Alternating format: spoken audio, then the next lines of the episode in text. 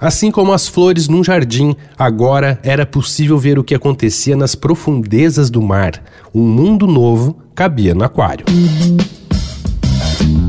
Dois pontos. Uma conversa sobre quase tudo com Daniel Almeida.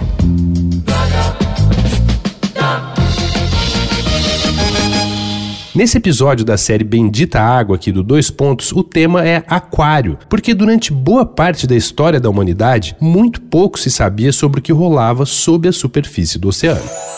Com a invenção dos primeiros capacetes e roupas de mergulho no início do século XIX, foi possível quebrar essa barreira. Foi assim que naturalistas e cientistas tiveram a ideia de começar a usar aquários, mudando para sempre a maneira como a gente via a vida marinha. Um dos primeiros aquários foi criado pela bióloga francesa Jeannette Power de Villepreux por volta de 1830, ela mandou construir uma caixa de madeira especial onde guardava os argonautas, ou náutilos de papel capturados. Como resultado, Power desvendou um mistério. Ela constatou que os argonautas, que são moluscos incríveis, cultivavam suas próprias conchas. Algumas décadas depois, os primeiros aquários públicos mudaram todo o cenário. No fim do século XIX, o Smithsonian Institute, em Washington, montou um aquário com, abre aspas, cerca de 300 espécimes de vitalidade animal, pertencentes a cerca de 38 espécies de peixes, moluscos, crustáceos e pólipos. Fecha aspas, como relatou a imprensa na época. O público ficou embasbacado.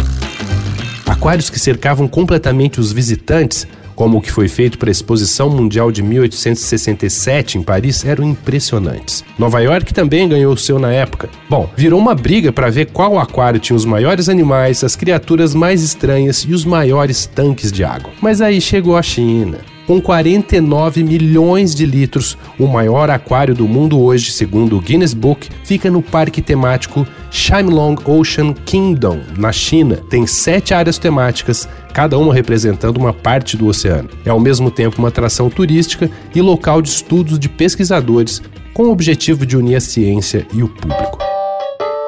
Bom, entra lá no arroba Danico Illustration e me fala qual é seu aquário preferido. E dá uma olhada nas minhas ilustrações inspiradas na série Bendita Água. Eu sou Daniel Almeida, dois pontos. Até a próxima.